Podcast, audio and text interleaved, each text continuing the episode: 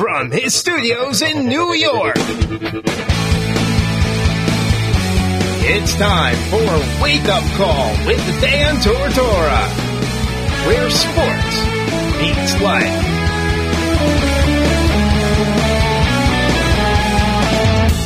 Here's your host, Dan Tortora. Welcome here to Wake Up Call with Dan Tortora on wakeupcalldt.com, your one stop sports shop, and on mixlr.com backslash wake up call DT. You're seeing Papa Joe to the side of me right now because that means it's coming up very, very soon here, and I'm excited for the opportunity to share that with you. So many great things are coming up on today's show, and I very much look forward to bringing those to you here this morning on January 23rd, the beautiful Thursday that we have here, January 23rd. So a lot of great stuff that's coming up here, as you see in our Mon Paz Kettle Corn and Popcorn Factory. Just like they put it together, we are putting it together for you over here in the corner, showing you what's coming up on today's broadcast of Wake Up Call with Dan Tortora. So, without further ado, let's hop into it. We're inside of the Charney's Menswear and Tuxedo Studios. You're listening live on mixlr.com backslash Wake Up Call DT. You're watching live on facebook.com backslash live now DT, and we are so happy to have you here. So happy to be with you inside of the Charney's Menswear and Tuxedo Studios. There is nothing better than Charney's, the largest the largest walk-in closet for men in central and upstate New York is at Charney. Something for every size, regular size, big and tall, every style, every man at Charney's. Go there today, and they have all the winter gear that you need. So if you're trying to warm up and it's cold as heck outside, I mean, it's cold inside, it's cold outside. It's 26 degrees right now. The high today, wait for it, folks. It's going to get frisky. The high today is 38 degrees. Tomorrow's 44. Saturday, it's decided not to potentially snow as it was supposed to. And then it's going to snow Sunday, Monday, Tuesday. Well, we've been in the 30s, but the weather is changing. So we had snow in the forecast, and now it's shifting. Next Wednesday, Thursday, Friday is supposed to be partly sunny, still be cold, and then Saturday cloudy again. So we're staying in the, the high 30s, low 30s, low 40s, but it looks like we're going to have less snow as we get rocking and rolling here. So make sure you get out to Charney's, warm yourself up. They got the best stuff out there for, like I said, all men, all sizes, all different styles. Go out and get it today so you can stay warm in this beautiful weather. Mon Paz Kettle Corn and Popcorn Factory proudly brings you What's Poppin'? List of topics for the day. Every Thursday in the first hour, you know what it is. PJ PJ is going to be joining the show. Papa Joe will be with us to talk on a bunch of different topics. We will be speaking on the new Jaguars offensive coordinator, Jay Gruden, and his history as well as what Doug Marrone had to say. We'll be speaking on the Boise State lawsuit. Syracuse losing their defensive coordinator before he even had time to burp in central New York. And we'll also get into the College Football Playoff Committee has added some members and more, as we'll obviously get Papa Joe's take on Kansas City defeating Tennessee as well as the San Francisco 49ers taking down those Green Bay Packers, which I know is close to home for Miss Mary T, his wife, and, and uh, another mom to me, Miss Mary T and her family, loving up those Green Bay Packers who unfortunately took an L and will not be heading to another Super Bowl, and instead the San Francisco 49ers will be going in their place. So, plenty to talk about with Papa Joe. And then in hour number two, you see the ESM, East Syracuse Minoa logo, and you see Trapper's logo as well.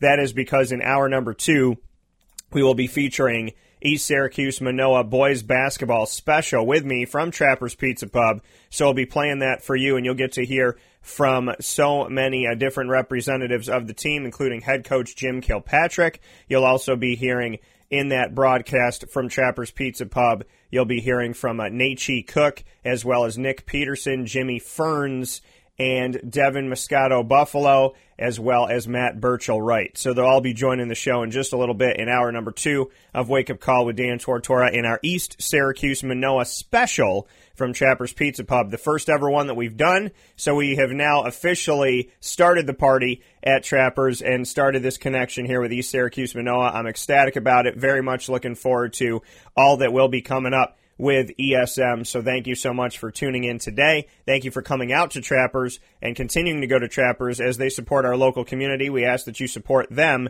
and I look forward for all that is to come with that. So a big time special coming up in hour number two. But before that, PJ PJ is on the show, and let's bring him in. Papa Joe, how we doing today? We got Papa Joe here. How we doing? Good morning, Daniel. What's up? Not too much. How is uh, how's life down in Florida? I heard that uh, that for the the first day of Pro Bowl festivities yesterday was total sun, total blue skies, but it was like 60 degrees outside. How's life down there right now? Right now, it'll be it'll go up to 70 today. We had a couple of days where it was in the mid 50s, which is you know that's that's chilly for us down here. 40 at night. That's that's unacceptable. Yeah, well, unacceptable. You're 40 at night. We're not even going to get to 40 today with the sun out. So Yeah.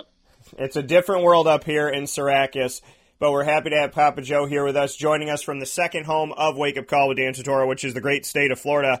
PJ, we got a lot to discuss. Let's start with Kansas City and Tennessee. Tennessee came out striking. They were up. They had created themselves a good cushion. They're up 17 to 7. Then all of a sudden, Pat Mahomes got going, doing what he did. He gave Tyreek Hill a perfect ball that was dropped in very tight space. Then he was able to take off for a run where he should have been tackled, should have been sacked, maybe for a three yard loss. Instead, he takes off running. Nobody can stop him. And he spirals into, he spins into the end zone and falls in and gives them a lead at halftime, 21 to 17. And then nobody scores in the third quarter and the Chiefs take care of the fourth at home, and the Chiefs go to the Super Bowl. Uh, what, what's your take on the Titans Chiefs game that you watched? Well, you give Andy Reid a few a few uh, opportunities to score, and he's going to do that. You know, Tennessee came out strong. Uh, they scored, which I didn't think they were going to score that much anyway. But uh, Tannehill's doing a good job for them. Uh, Mahomes is such an extraordinary young man, an extraordinary football player. You know, he just he just does his thing back there. He's sort of like Rodgers. Uh, he just moves his feet from left to right and back and forward and everything, and he scoots out of the pocket, and he's all sorts of problems. Uh, you know, they had Kansas City's defense had to take care of Derrick Henry, and, and they did. Uh, I didn't think Kansas City's defense was going to be all that strong, frankly, and I don't know about the Super Bowl coming up. But uh, Andy Reid is a first-class coach. He's a Hall of Fame coach. He wins wherever he goes, and he gets the best out of his players, and that certainly is true at, at Kansas City. Now- Although he does have some great athletes there. Now, last year, you know, Kansas City dealt with the fact that they decided to get rid of Kareem Hunt amidst all of the issues that were going on with Kareem Hunt. They decided to let him go. And then we look back at the game, and, and you know, if you look at the reality of it all, you say, okay, well, they probably should have beaten the Patriots last year in the playoffs and maybe had a, you know, because if they had Kareem Hunt, they only lost by eight. You would imagine that he would have been able to get them at least a touchdown and, and, and whatnot. Maybe then some, get them in field goal range, get them to win by a point or whatever it may be. So that doesn't happen last year. This year, they know they don't have Kareem Hunt. They prepare for not having Kareem Hunt as they step into a new season. So, did you get a sense or maybe a feeling that last year uh, a run to the Super Bowl was maybe stolen from them, and then this year is maybe redemption? Did you get any of that feel? No, not really. Uh, you know, the Patriots, you got to be on your your top game to beat them. Uh, I, I didn't I didn't think last year's game was an upset at all. Uh, but you know, give give Coach Reid some credit if he has to prepare uh, for the, the off season like he did this year. Uh, he he's going to score some points and he's going to stop some runs and, and passes. Uh, I was impressed with uh, the way Kansas City's uh, wide receivers played. They, were, they seemed to fill the gaps and they seemed to find holes when Mahomes is running around. You know, that's a trick with these guys that are mobile quarterbacks, you know, like Lamar Jackson. You know, the, the wide receivers can't stop running their routes. If they do stop their running routes, they're going to stand there and they're not going to get the ball. So, you know, when, when the quarterback moves, you got to move. So, and if you move to space, he'll find you. And that's what Mahomes does. He's, he's extraordinary. He's fun to watch, too. He's a, he's a fiery guy and he, he fires his guys up and, uh, he does have a great, a great offensive team right now. And I think Kelce is probably the best tight end in football. We're going to see the two best tight ends in football in the, in the Super Bowl. Well, and that's the thing that's pretty interesting is that, you know, we talk about Zach Ertz of Philly, George Kittle of San Fran, and Travis Kelce of Kansas City. And, you know, arguably those are the top three tight ends in the nation. So you bring up a, a great topic that I was thinking about myself that we're going to see arguably the, the two best tight ends in football, which is, you know, the tight end sometimes feels like a lost art. And not only that, but, you know, to see the two best is pretty special. So I like that you brought up that topic because that's going to be something that I'm definitely circling for the Super Bowl and excited to see is George Kittle go up, you know, George Kittle on one side, Travis Kelce on the other. Absolutely. I love Kittle. I mean, you know, these guys, uh, they're, they're too big for linebackers. They're too fast for linebackers and they're too big for running for uh, defensive backs. Uh, they're almost as fast as the, the defensive backs. Uh, these guys, these guys have got a motor on them, and you know they're six five, six six, and two forty. I mean, a, a guy that big should be able to run that fast, and they, they do. Uh, Derrick, Derrick Henry can prove that. Uh, these guys can can pull the rock in, and, and they'll do it. It's it you know these two guys going against each other. We're just going to see how good the offensive coordinators are for both teams. You know, are they going to get the ball to their tight ends early? If that's the case, then that's going to open up the wide receivers and the running back coming out of the backfield. So these two guys are critical uh, for the teams in the Super Bowl. Yeah, you know, and seeing the seeing these tight ends do what they got to do and be able to, you know, get to this point, we don't always get to see the best of the best on each side. And then when we look at the the other piece of it, you know, we look at quarterbacks. Uh, what's your take on this? I mean, on one side, we're seeing, you know, Pat Mahomes, who has really, truly, you know, come out and done some fantastic things. And, you know, the thought of, you know, if he keeps his numbers up, if he does this, he does that, he could be one of the greatest quarterbacks in history. Then we got Jimmy Garoppolo on the other side that really doesn't have to throw that much. He hasn't had to do all too much here in the playoffs. I mean, they, they advanced as the number one seed through the first round. They weren't in the wild card.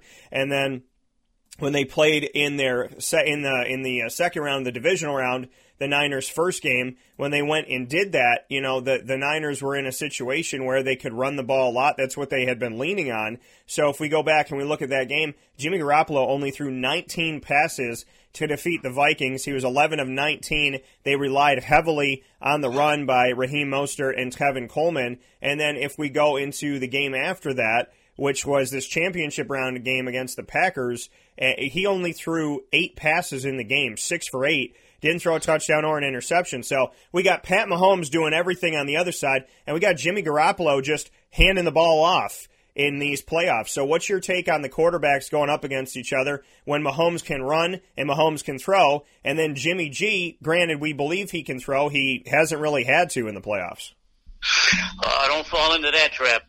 Uh, Jimmy G's a first class quarterback, probably one of the top five in the in NFL. You know, the, the grumpy lobster bowl captain over there in England doesn't make a lot of mistakes. Uh, but he made a mistake here. He should have never traded Garoppolo. Probably would have uh, hastened the exit of Tom Brady maybe a little bit earlier. Uh, no, Garoppolo's got all the tools he needs. Uh, he needs to win. Uh, just because he doesn't throw it doesn't mean he can't throw it. That's for sure. I mean, Kittle and those guys out there are are just as good wide receivers and tight ends as Kansas City. Uh, the take I get is that it's it he's if he has to throw 40 passes in a game, he'll complete 30 for 300 yards. So don't fall into that trap. Now he's a first-rate quarterback. And we go back and we look at, you know, obviously your scheme, you got a scheme to beat the teams that you're playing up against and whatnot. If we look back at Jimmy G throughout the season, you know, multiple games where he threw under 30 passes in a game, but he did throw 32 against Pittsburgh, 33 against the Rams. He threw 46 passes against Seattle, 45 against Arizona. 35 against New Orleans, 34 against Atlanta, but the other games he's kept himself below it here. In the postseason, he's only thrown 27 passes total. What can you say about the rushing attack? They've been able to lean on Tevin Coleman and Raheem Mostert. Raheem Mostert, most recently against Green Bay, had four rushing touchdowns, 220 yards. He outran all of Green Bay's backfield by over 150 yards. What's your take on the fact that, you know, you believe Jimmy G can throw, but he hasn't had to? They've been able to rely on the run. What can you say about the running game of San Francisco up to this point? Well, you know, my brothers up in Milwaukee, they're they're hurting cheeseheads because what what Kansas City exposed was a really defi- deficient uh, uh, Green Bay defensive line. Uh, Mo Mohoric looks like he's going to be the real deal. He's I didn't think he was as big as he is, but he's fast, uh, and that's probably well, his biggest attribute. But you know, we really don't know. Uh, you know, I've always preached to you when we do these shows that defense wins championship. That's going to happen this year. I'm, I'm sure of it. But if, if he gets going downhill, uh, that's great. But I don't know what happened to Green Bay. I, they came out flat. I, maybe they weren't fired up. It just doesn't. It didn't feel the same. Uh, and you know, you, I try to get as many Green Bay games on as I can, even though we don't get them down here in Florida that much. When I do, you know, they're they're they're doing well. I mean, they run they run the ball, they pass the ball. I mean, Rodgers is not washed up by any stretch yeah. of the imagination, but they, you know, the defense just fell flat. I mean, it just they, they weren't there. I don't know what the problem was, but that's for the coach to decide, not me. But they better sharpen their pencils. That's all. Get rid of some guys, bring in some guys. Well, that's speed is what they need. They well, need more speed. And that's the thing. Their rushing attack hasn't scared anybody, not me, in a very long time. I, I have not been impressed by the rushing attack by any stretch of the imagination. Uh, not at all. You know, Aaron Jones and Jamaal Williams. Eh, I'm just not sold on any of it. And as we sit here today, and, and you had brought up, you know, San Fran just took it to Green Bay. San Fran played Green Bay in the regular season, scored 37 points on them. They, they play them in the championship round of the NFC uh, championship here in the playoffs this year, and they score 37 on them again. They allowed 20 this time, 8 last time. They have defeated Green Bay in San Francisco twice this season by a score of 74 to 28. Your thoughts on that? Awful. Awful. I you know, I, I think I'm beginning to think that maybe Green Bay's record was a little bit better than their actual team is. Uh, if they played a really good team, they get blown out. And this was the case with San Francisco. They had, you know, they had plenty of time to prepare for San Fran again. Uh, just because they're playing in San Francisco doesn't mean anything. Of course, they'd rather play them in Milwaukee or in, Green Bay where it's 10 degrees. Uh, but, you know, that's not the case. And you, and you got to be able to, to prepare better than that. It's, it seems like to me they, they didn't learn a thing after being crunched, uh, two months ago. So I, I don't know. I don't know what the problem is, but the, the young coach is going to have to, uh, you know, he's going to have to do some homework a little bit more.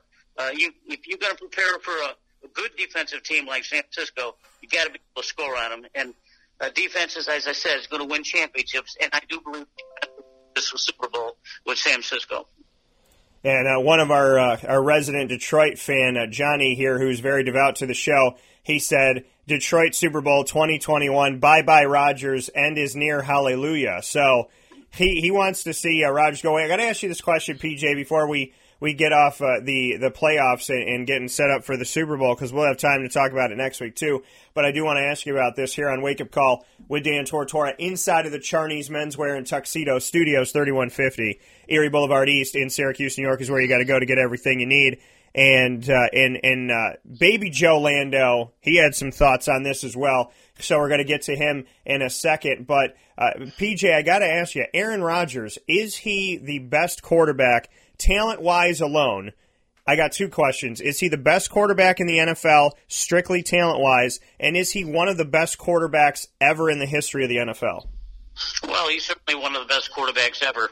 Quarterback position is extremely difficult to play. There are a lot of quarterbacks in the NFL that are probably maybe playing better than Rodgers you know, Rodgers only had one uh, one coach, McCarthy, for all these years, and now he's got a new coach, a new system, new offensive coordinators, do this, do that, do that, and he grasped it as well as he could, and he realized early on that he didn't have to throw 50 passes a game to win. They did have a good running back. I think Aaron Jones is a spectacular young running back, and I think he's going to be the future of, of uh, Green Bay. I, I think that Green Bay was looking at what San Francisco did and uh, wants run the ball and keep the ball for several minutes.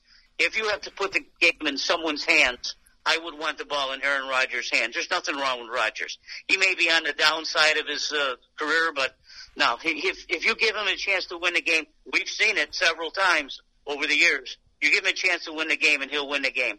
His wide receivers are, you know, they're so-so. He's he still he still has to get command of them. There's three or four guys that are, are good. Davante Adams is one of the best, and we've seen that Davante Adams is his go-to guy. So if he goes to Davante, that means the other guys are not doing their job. So uh, when you only when you have to reduce the number of tar- targets you throw, he doesn't have a tight end. Jimmy Graham is, is not going to work for him. So you know they just got to they got to draft better. They need speed on both sides of the ball. You know, and and uh, and Little Joe and Big Joe, I guess, are, are you know got some osmosis right now because because uh, Mister Mister Joey made the statement here this morning. He said they need receivers. Rodgers needs receivers right now. You know, Aaron Rodgers has Davante Adams, who is one of the best receivers in the country, and you know they have Allen Lazard, who the Green, who the Jacksonville Jaguars let go. He ended up going to Green Bay, and Aaron likes him. But Aaron has also critiqued the receivers on the team. You know, he's made statements before in practice that they, he wants to see more from them. He's called them out publicly. What are your thoughts on this? I mean, we're used to seeing that you know some from fantastic receivers when it comes to Green Bay. You know, we're used to seeing your your Aaron Brooks and your you know I mean and your, your Robert Brooks. And I mean there's been so many great guys. When you look through the history of the Green Bay Packers and some of the guys that they have had you know you know Green Bay Packers receivers in history just their totals their stats what they've been able to do. You know historically there's there's been some there's been some great people that have come through there, but right now it's hard to say. I mean, we had Donald Driver, who I got to meet. Sterling Sharpe was there. You know, obviously Jordy Nelson, Antonio Freeman, Robert Brooks. Antonio Freeman and Robert Brooks, I really got to, you know, grow up watching and appreciating. And, you know, Desmond Howard was there as a return specialist. What do you think about the receivers nowadays in Green Bay besides Davante Adams? Uh, they need they need more. My son is right. They need and they need speed. Uh, but there is one one wide receiver that I'd like to see get more time, and that's Jake Kumerow. I, I've seen him in the last couple of years in games that I've watched. Uh, he does a good job. He reminds me a lot of Jordy Nelson. I think he's a good possession receiver. Uh, uh, Aaron Rodgers is no different than any other quarterback. When it's crunch time and he needs to find someone, you know, he's he's looking at Davante Adams. But Adams could get doubled up on the outside, and and he's he's going inside, and he doesn't see anyone. I mean, uh, Jimmy Graham is at, at the end of his career. Uh, uh, there's another big tight end. I can't think of his name, but he's he's too slow. They just need speed. They need someone like Kels or Kittle uh, to get the pressure off Rodgers. Certainly, you'd love to have a tight end that can beat the linebackers and go over up top over the defensive backs to get a first down. And Rodgers does not have that uh, they're going to have to, I say, to sharpen their pencil. They need to bring in some speed uh, and leave Davante uh, Davante Adams one on the outside, and they'll be fine.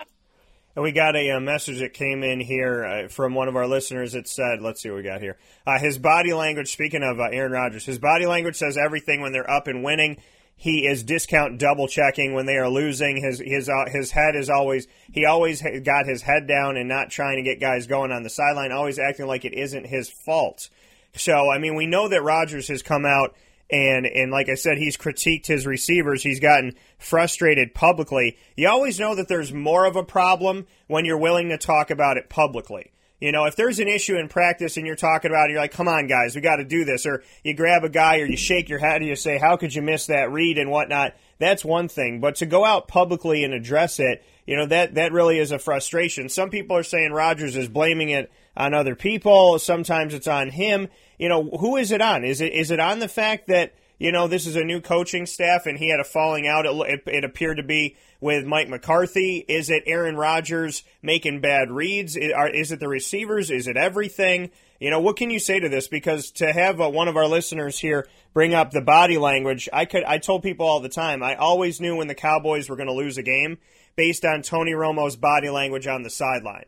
So, I mean, what can you say about, about all of this? You know, storm of no McCarthy anymore, Aaron Rodgers' body language, publicly addressing the fact that he was not happy with his receivers, and, you know, the fact that Davante Adams doesn't really have a guy that can take a lot of pressure off of him. What's what's your takeaway from this giant cluster? Because they're still playing good, they're just not good enough right now.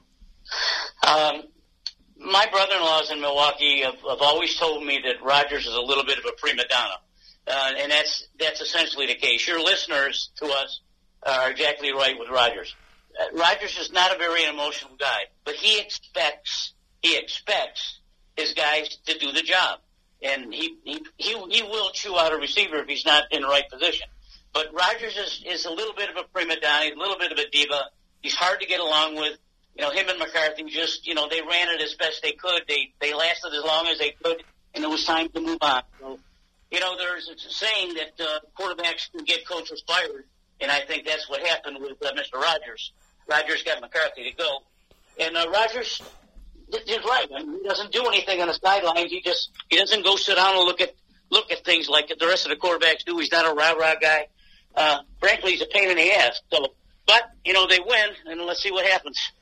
Well, you know, and it's kind of funny that you say that because uh, when you call them, uh, you know, when you call them Mr. Rogers, all I'm thinking in my head of him getting, you know, getting a coach to, you know, like him and McCarthy doing it as best they could, and then McCarthy's gone, is to essentially call it Mr. Rogers' neighborhood because it, it is, it is his, you know, and they've decided the Green Bay is his, just like you know Mike Tomlin had basically decided, at least in recent history, that the Steelers, Pittsburgh was, you know, belonged to Ben Roethlisberger. So, you know, we, we look at where things are at right now and, and how we move forward. Let's shift over to Tom Brady. And, and oh, it's really funny because we just had a message come in about Tom Brady, but I was about to shift to him. Let's read this message. I hate to say it, but you look at Tom Brady and help you out at receiver or player, whether they're winning or losing, and that's what makes him one of the greats, if not the greatest. So, Tom Brady on the other side, him and Bill Belichick, they figured out a way to make it work, at least for now every year we hear about the drama of the Patriots. I think the Patriots create this. I think the the Patriots release fake news into the media in order to stir things up. So everybody's like, "Oh my God, the Patriots are going to lose this year because look at all the problems they're having." But then they are never really having that many problems. What's what's your sense of all this? And I mean, once again, we're hearing Patriots, Tom Brady, they're not going to stay together. They're probably going to separate. It's probably not going to work out. Eh, there's landing spots for Tom Brady. Will he go to the Chargers because Philip Rivers is older and yada yada? Do you buy into any of this that happens every single year, or are you just kind of over all this because we're looking at the reality of it all is that Tom Brady always ends up back in New England, and so does Josh McDaniels and company. What do you think about the the constant every single year Tom Brady's going to leave because he hasn't yet? Oh, it's all BS, and you know they just stir the pot. There's just no there's there's no there's no truth to any of that stuff. You know, Brady's going to make the best decision possible for him and his family. You know, these guys, these pundits get on the soapboxes and they start preaching this and preaching that. Oh, he's moving out. He, he sold. He's selling his house. He moved out of Boston. Da da da. da. You know, you can't you can't believe any of that stuff. I mean, Brady, Brady is Brady. I mean, uh, do you see the difference between two Hall of Fame quarterbacks and Brady and Rodgers? Brady is is will talk to receivers and he'll chew them out. He'll say, I remember a couple years ago we had a when Todd Haley was the offensive coordinator and uh, they got into it on the bench yelling at each other and you know that's Brady's a fiery guy. Rodgers is not that kind of guy. He expects guys to do their job, yeah. and if they don't, he he he just he sort of shrugs your shoulders. But Rodgers is the prima donna. Tom Brady is not a prima donna.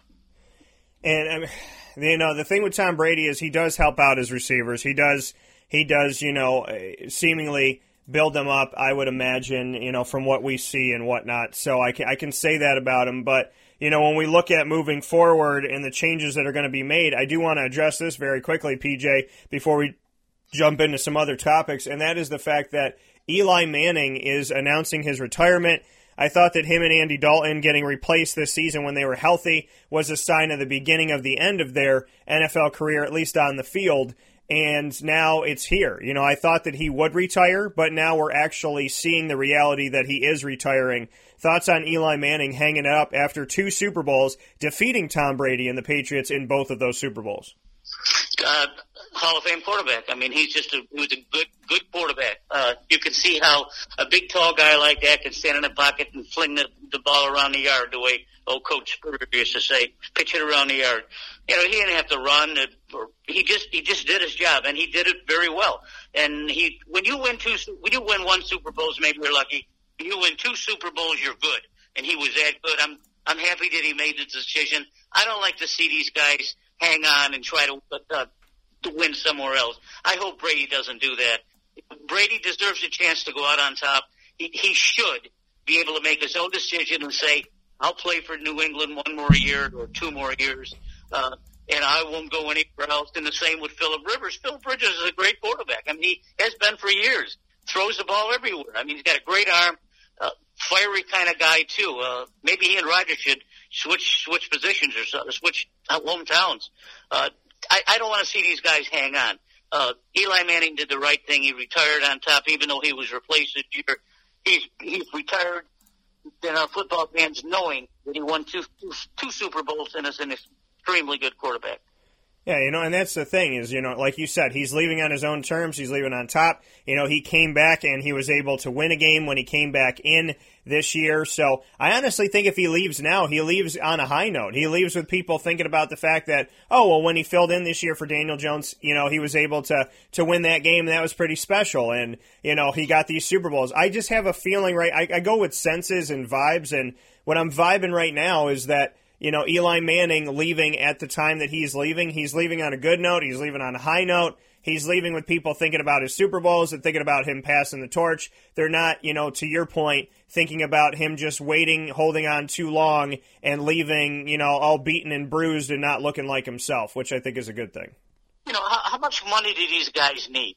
I mean, these quarterbacks we're talking about are in the over $20 million a year range. I mean, Tom Brady doesn't have to keep playing. He's got enough money to buy half of Boston for crying out loud. Aaron Rodgers just bought a thirty-seven million dollar house over there in, in in California with his honey, there, Danica Patrick. So you know, these guys don't need to hang on. And when Eli Manning saw that they drafted Daniel Jones as quarterback, he yeah. knew right then that his time was up. And that's the way these guys should do it. If Jimmy Garoppolo was still playing for for New England, Tom Brady probably wouldn't be there right now.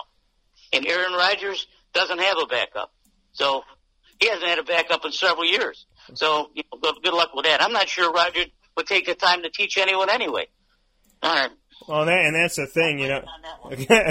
no, but there's the reality of it all is, you know, when you don't, and when you don't have the competition behind you, you kind of, you know, feel like you are going to be there forever. And, you know, with the Patriots getting rid of Jimmy Garoppolo, they basically told Tom Brady, you could stay here till you're 105 years old because we're not going to, you know, they had a pretty good backup and he played in the preseason, they let him go. And then they had, you know, Jimmy Garoppolo and he was playing well and they let him go. So they've let Brady know this is your team for as long as you want to be here, but how long are you willing to stay and do you want to stay and be on top or do you want to you know stay and have those those issues at the end so always proud to be hanging out with you inside of the Charney's Menswear and Tuxedo Studios on 3150 Erie Boulevard East in Syracuse, New York. And guess where Wake Up Call is going to be tomorrow? We're going to be at Charney's, so come out and see us. We'll be there for our normal broadcast time of 9 a.m. to 11 a.m. Eastern Time. We'll be on the showroom floor, on site, on location at Charney's. So come over, say hi, get some stuff that you need the the largest walk-in closet for men in Central New York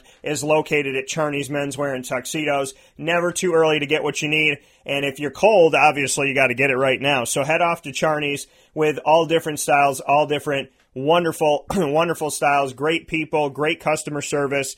I can't say enough good things about Charney's. I really do appreciate the way that they treat us, and they're local and they have the Tommy Bahama for Papa Joe and I. So that's making us feel all types of good inside. So make sure you come out, to Charney's tomorrow. That is January 24th from 9 a.m. to 11 a.m. Eastern Time. And watch the live show, shake hands. Let's, you know, interact and have a good time. I always like meeting people in our community and being able to say thank you for supporting what we do here with Wake Up Call with Dan Tortora. So we look forward to seeing you out there. With that being said, PJ and I got plenty more to talk about. He's here with me every Thursday morning from 9 a.m. to 10 a.m. Eastern Time. And we're, and I think this is a great opportunity for the American Athletic Conference to kind of sneak right in and swoop Boise State because the old Big East was trying to get Boise State, and Boise State had originally said yes. So Mike Aresco was the commissioner of the old Big East. When they became the American Athletic, Mike Aresco stayed on as the commissioner. Mike Aresco has been on the show plenty of times throughout the years here of the six plus years that I've covered the conference. Well, there could be an opportunity here. I'm going to give you a little backstory, then PJ and I are going to talk about it. Boise State is suing the Mountain West Conference. This is never a good sign when you're suing the conference you're in. And it's like it's like you know it's like being in a household with your wife or your husband and suing them while still living in the same house doesn't make a lot of sense. So they're suing the Mountain West Conference, alleging that the league and its other members breached the reentry agreement for Boise State by approving a new television deal with CBS and Fox without Boise State's approval, reneging on $1.8 million annual bonuses that are supposed to go to the Boise State Broncos. Now, in the lawsuit that was filed in the state district court in Idaho, on Friday. So this past week, Boise State alleges that the Mountain West reneged on two promises the league, the league made when the Broncos agreed to stay and not leave for the Big East in 2012. Under the terms of an amended reentry agreement, the Mountain West ensured that Boise State home games would be sold as a separate package from the rest of the league's football games, and that the Broncos would receive a $1.8 million bonus every year in addition to their equal share of the league's remaining TV revenue.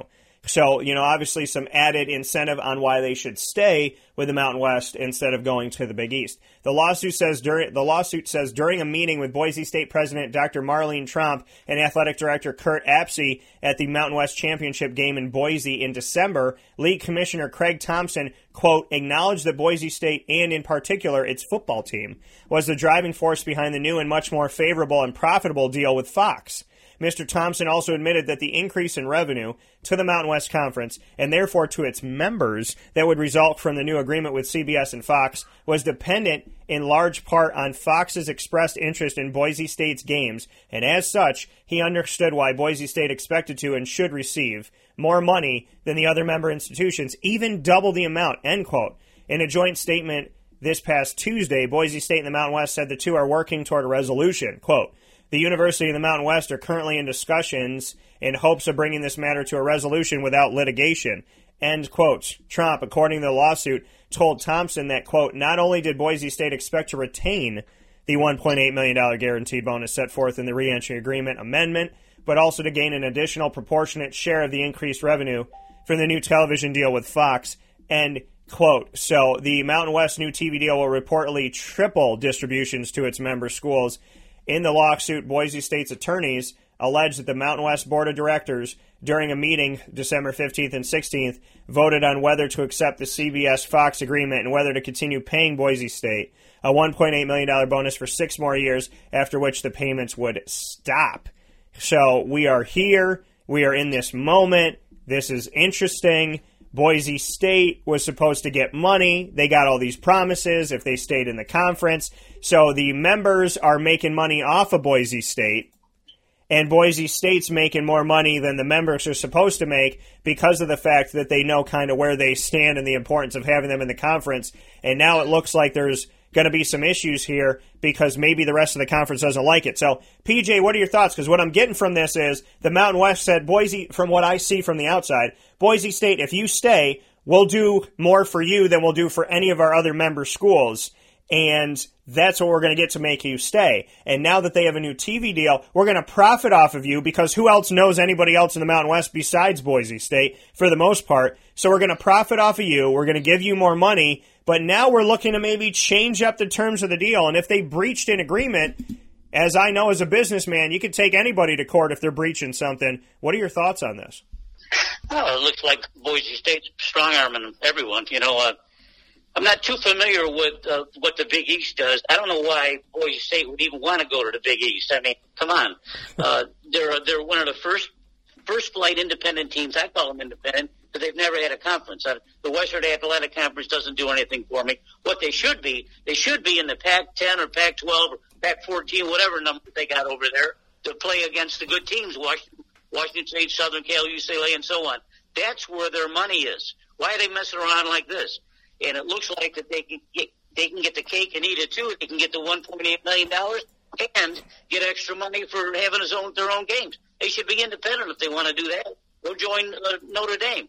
Uh, it's a ridiculous situation, and it's uh, frankly it, it's, it's disconcerting because uh, th- these are Boise State is me one of the top flight schools in the country. They always recruit well. They have excellent coaches. They have great players. They play well. They shouldn't be in this situation. They should be in a conference where they can actually uh, determine what their fate is. I mean, there's a very good chance that if they play in the Pac-12 or Pac-10, whatever they got over there, that they can maybe get into the playoff one year. They're not going to do it in what they're doing now. They they run over the Western Conference. They'll run over the Big East too. So look at they they're going to have to pay them, or they're going to let uh, they're not going to have them. So Boise State, I think, should make some some, some better business decisions, and it doesn't include either one of these conferences. Well, and that's the thing is we look at you know the way it's set up right now. You know, was this was this something with the old Big East? Was the Was that you know was Boise State asking for too much? Where you know you know what happened when it all fell through?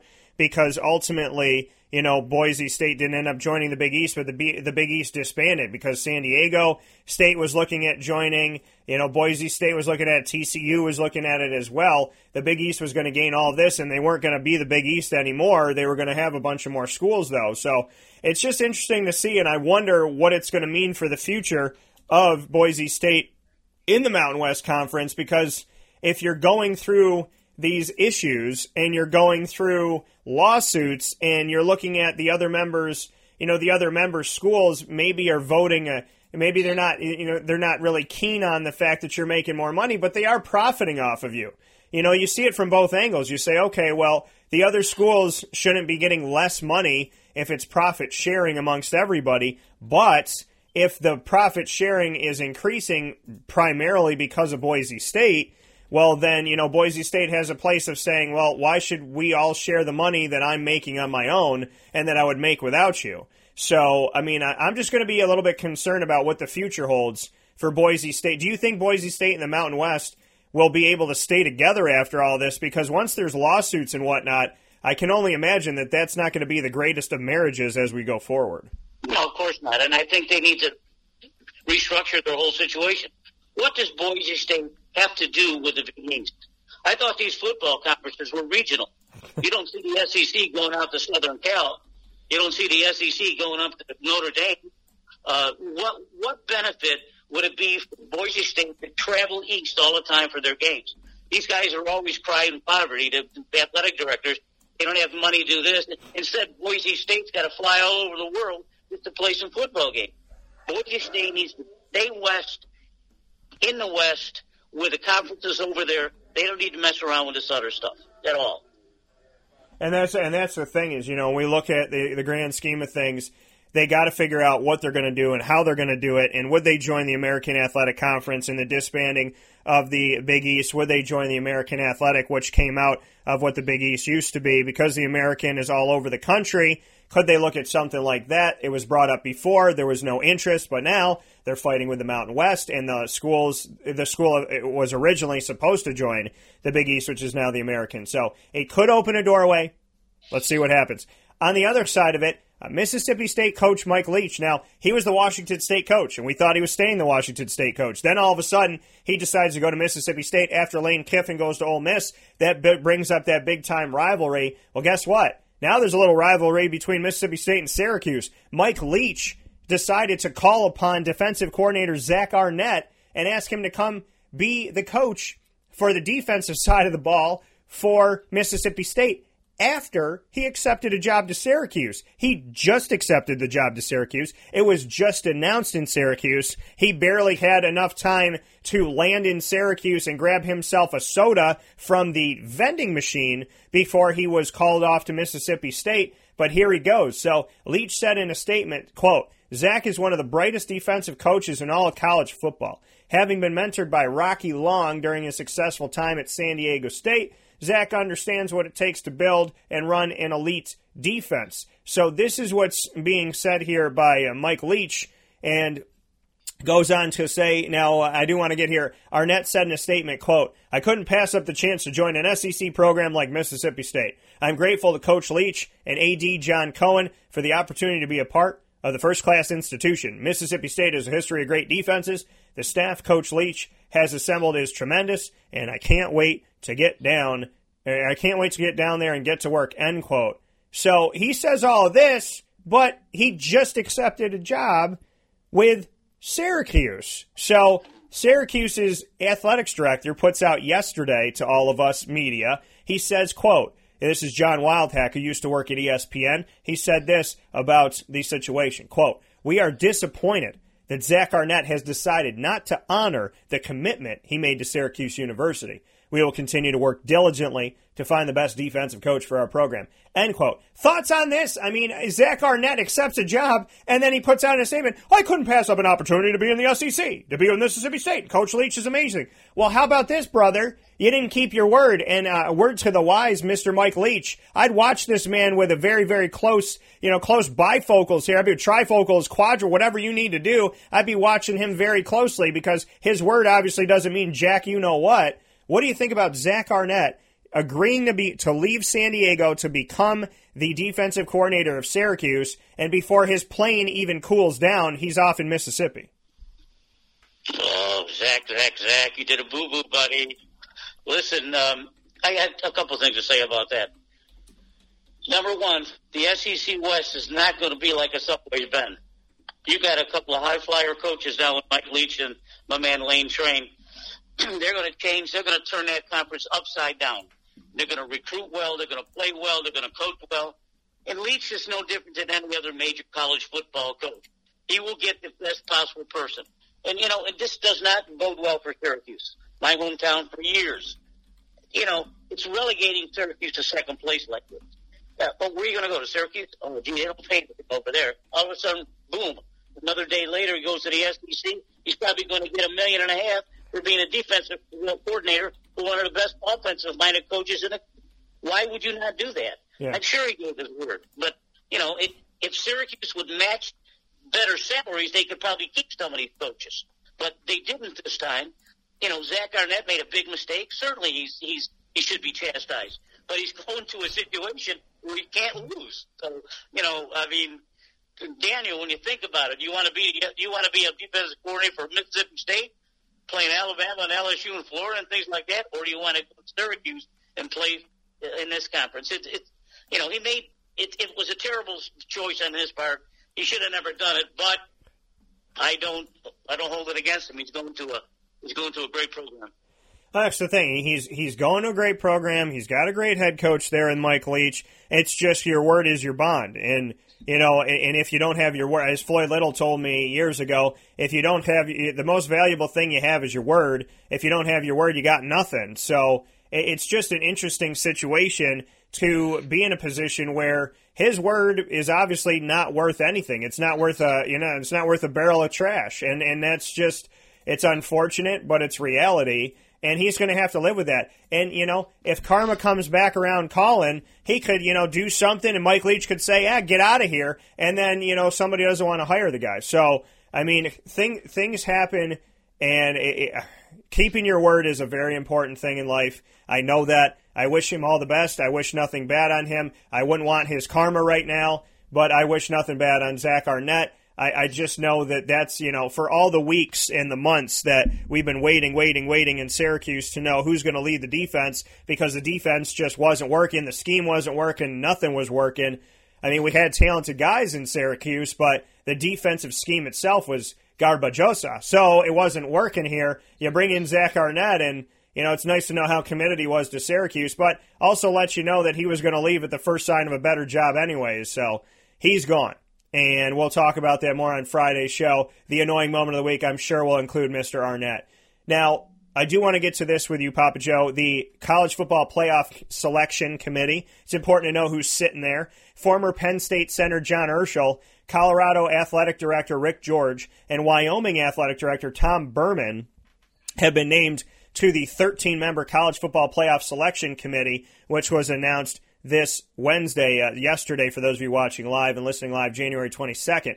Iowa Athletic Director Gary Barta will replace Oregon's athletic director. He's with the sec- he's uh, second season with the committee. He'll be the new chair of the group as Oregon athletic director Rob Mullens will be stepping out. Typically, the chair serves that role for two seasons, and Barta has two years left with the committee but the chair is appointed annually. So Gary Barta, if he plays his cards right, could be spending his last two years with the committee as the chair of the College Football Playoff Selection Committee. The new committee members will begin three year terms this spring and will replace Mullens, former Virginia Tech coach Frank Beamer, and Robert Morris University president Chris Howard. All of their terms will expire in February of this year. Now, we have a college football executive director, Bill Hancock, said, quote, Tom, Rick, and John each bring an exciting breadth of experience and expertise to the committee. All three will continue the college football playoff tradition of committee members with high integrity and passion for the sport of college football. End quote. So, thoughts on this? You know, we're seeing the Iowa athletic director take over as the chair, taking out the Oregon athletic director who's served his time, and we have Penn State, Colorado, and Wyoming representatives coming in. Thoughts on the 13 member selection committee mixing it up a little bit here? Um, I don't know about that, Daniel. You know, these these guys, uh, I could probably be a, in on that thing for crying out loud. All these all these guys are smart and they know what they're doing, but they're not going to go anywhere. I don't care how many guys are there. I don't care if they have President uh, Donald on the on the committee. You got to change the parameters before you do anything, and that's they're always going to have these arguments. They're always going to go back and forth. They're going to go for their schools and nobody else. You know, it's not going to make any sense. Uh, sure, they replaced three guys with three other guys. These are all learned guys, supposed to be learned guys. We'll change the parameters of the playoff system to make it a little bit more equitable. Some of these other schools, and it'll be okay. I have no comment about either either one of these guys, any of them. Don't know them, don't care to know them. but they yeah. got to change the parameters. If they sit down and say, "Look, at what we're doing ain't working," we got lucky this year. We got the four. We thought we got the four best teams. You know, let's let's give it a shot. But no, they're they're going to continue. These guys are going to have the same problem that the rest of the in the last several years. Not going to change, Daniel. Well, and that's the thing is, like you said, you know, these are human beings. They're going to go after. They're going to go for their teams. They're going to go for their conference. If if their team isn't in it or their team's not a part of the discussion, they'll at least go for their conference. You know, everybody's got a vested interest. You got to find people, and and this, you know, listen, I don't know any of these people, so I'm not going to sit here and say that they can or they cannot. But you would hope that they can be impartial. You would hope that they would look at the country as a whole. But you know, when it comes to serving your own agenda you know, there's people that do that. I mean, it's kind of like looking at the national government, right? There's people that want to serve the people, and there's people that want to serve themselves and serve their state and serve their agenda and serve their, you know, future hope of running for president someday. So, you know, you never know what you're going to get when you bring these together. You just hope that you get good quality people. But, you know, the representation, like you said, it could be anybody there representing any conference, any team, anybody. But the reality of it all is the big issue is the fact that there's not enough spaces in the college football playoff. There needs to be more. There needs to be at least eight. They need to let in the AAC champion, the Pac 12 champion, the Big 12 champion, the Big 10 champion, the ACC champion, the SEC champion, and then you got two alternates in there. And I've said it over and over and over again. You want to change Notre Dame all you have to do is tell them that they cannot qualify for the college football playoff unless they are part of a conference. If they put that out there and they say Notre Dame, you can play any one of the bowl games you want to play, any of those thirty plus bowl games, the Bumble Tuck Bowl, the, the you know the Big Booty Bowl, the whatever bowl you want to play, the Red Bowl Bowl. I mean, it's you can be in anything, but you can't be in the college football playoff if you're not a part of a conference because what do they always say to the American? Your conference isn't strong enough. Notre Dame doesn't have a conference. So you can't have an argument for one that doesn't make sense for the other. You have to be real. And the reality of it all is if you're going to keep having four, then the way things are going, the SEC is going to take every spot because outside of Clemson, I want to see LSU. I'm probably going to want to see Florida. I want to see Alabama. I might want to see Georgia. If they keep four spots, PJ, I feel like this is going to become the SEC college football playoff. Well, that's the way I've always felt. You know that. I mean, it's great football down here. And uh, one, one of, on a Florida note, uh, former Florida quarterback Feleipe Franks uh, went into the transfer portal as a graduate assistant, and he's going to be throwing the rock around for Arkansas. So that'll that'll that'll be good to see.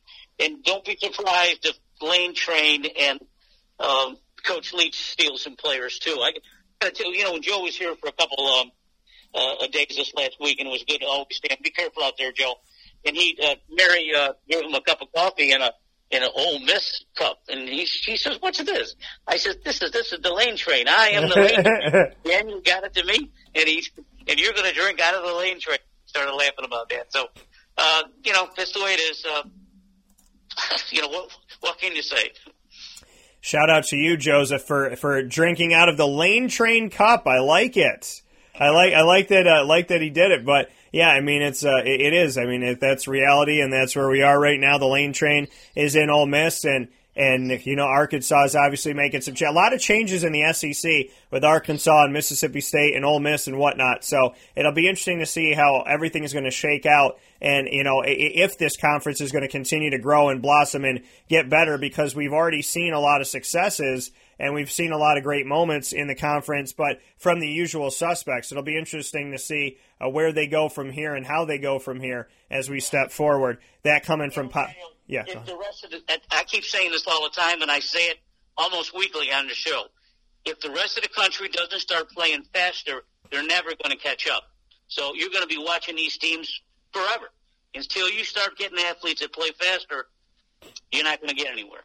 Well, that's the thing. The SEC is doing what they do, and they're doing it proud. And we have a, a thumbs up here from from Little Joe, uh, Meatball number one. So Happy to be here with you every Monday through Friday from 9 a.m. to 11 a.m. Eastern Time. And we're also on Facebook Live during that same time as you're watching us now. Facebook.com backslash live now DT. We're inside of the Charney's Menswear and Tuxedo Studios. Papa Joe and I are finishing up things right now, and then we'll get into my special with the East Syracuse Minoa boys basketball team, the ESM Spartans. That fantastic looking logo right there. And that is brought to you by Trapper's Pizza Pub, where we did our first ever jump off show with ESM. We did that at Trapper's Pizza Pub on 5950 Butternut Drive this past Tuesday, January 27 or January 21st, pardon me here, as I'm uh, getting all my day. It's crazy to me that it's already January 23rd. I feel like the ball just dropped, folks, but happy to be here with you, hanging out with you, and thank you so much for spending some time with Wake Up Call with Dan Tortora. So with that being said,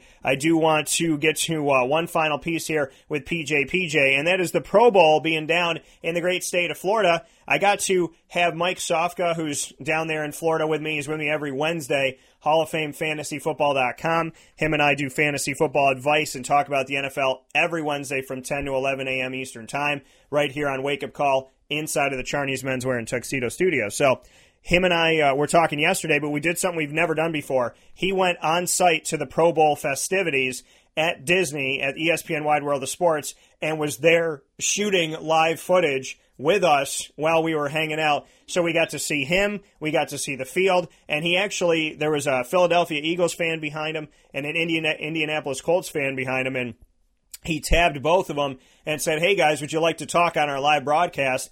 And we got an analysis of both teams from these fans in the moment, impromptu, just man on the street type of stuff, which was really really cool. PJ, what do you think about Pro Bowl being down in Orlando? It's at the Camping World Stadium where Syracuse played uh, their bowl game just a season ago. And, you know, the old Citrus Bowl. And Disney has jumped onto this. Disney has them at the Wide World of Sports. There's events to meet the players Wednesday, Thursday, Friday. There's things all weekend long. They have truly made this almost a full entire week for the Pro Bowl down in a place where tourism has, you know, a, a giant uh, capital T in in Orlando and in Disney. What's your thoughts on how Disney and the city have embraced the Pro Bowl? Well, I think it's it's good for the city and it's it's probably good for Disney, but I'm not a Pro Bowl fan. I, I don't like the Pro Bowl. Don't like to see it. Don't want to see it. I'm not going to see it. so you know, it's it's the Pro Bowl shouldn't even be played. I mean, these guys risk their bodies 18 games a year with exhibitions and everything like that, and they're going to go fly around just because they're Pro Bowls and someone's going to get hit on a knee and, and going to cripple them. They they should play flag football for crying out loud. They don't even need to do. They should do that. I don't like the Pro Bowl. Uh, I'm happy for the city that they they made a move to bring it in, but Pro Bowl shouldn't even be there. Give them the accolades, call them all pros, give them a little trophy, but don't put them on the field. Well, and that's the thing is, you know, we have seen. Some, watch it anyway. Well, and we've we've seen some injuries happen, you know, and, and, and that's something that that is, you know, that people have to watch out for. And I agree with you. I think if they made it more of a skills thing, there's two things that I thought of for the Pro Bowl. If they made it, if they just focused on the skills, or they made it flag football, or if they did, you know, flag football with celebrities and really focused in and zeroed in on that, I would be game for something like that, like a flag football where there's no cheap shots or anything of, of that matter. And then outside of that, I always said that they should do the toilet bowl where they should have the two worst teams in the NFL, the 32 conference, or 32 teams in the NFL franchises. That what they should do is they should take the two worst teams in the NFL, bring them to wherever the Pro Bowl was, so bring them to Orlando and have them face off against each other for the right to the number one pick. Like, put some value in the game because you know there there is no value in and I mean, it's you don't want guys to get injured. That's the thing. I like the Pro Bowl festivities. I like all the stuff with the fans. I think if you told the players to come down for a week and sign autographs and do skills and drills and meet the fans and celebrity stuff and do all of that, and you made it all about the fans, I'm fine, well, and good with that.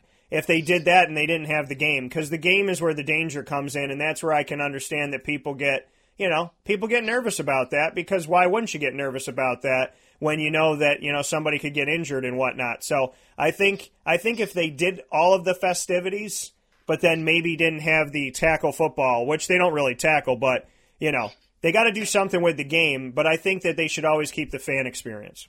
Yeah, that's true. And, but you know they're looking for the dollar, and uh, I like the idea about uh, just coming down doing skills stuff like that. But if you do if you do something like that, you, you know, do you really count the offensive lineman and defensive lineman in there. I don't know. I don't know, but I don't want to see an anyone hurt. So good luck with all that. That's how it is from PJ. PJ coming to us. We talked about everything today. We gave you a little bit on the Pro Bowl. We also discussed the College Football Playoff Selection Committee bringing in new members. Zach Arnett jumping ship from Syracuse before even really truly got any, you know, knew anything about Syracuse. Boise State in the Mountain West having an issue. Eli Manning's retirement, Aaron Rodgers, and of course the games that set up the Chiefs going up against the Niners and what I like to call the Joe Montana Super Bowl. So with that being said, Papa Joe, as always, I appreciate you and I look forward to talking with you soon. Okay, good show, Dana. Bye. All right, take care. That coming from PJ. PJ this morning, and thank you to everybody that's weighed in. We're going to take a quick step aside for a fast break here on Wake Up Call with Dan Tortora. When we spin back around, we will be with our special featuring the wonderful, wonderful people of ESM. The boys basketball team will be joining us right after this fast break on Wake Up Call with Dan Tortora. So listen in to our great partners in the community and then be ready for a fantastic special as we officially jump off our connection with ESM in the community right here of Central and Upstate New York.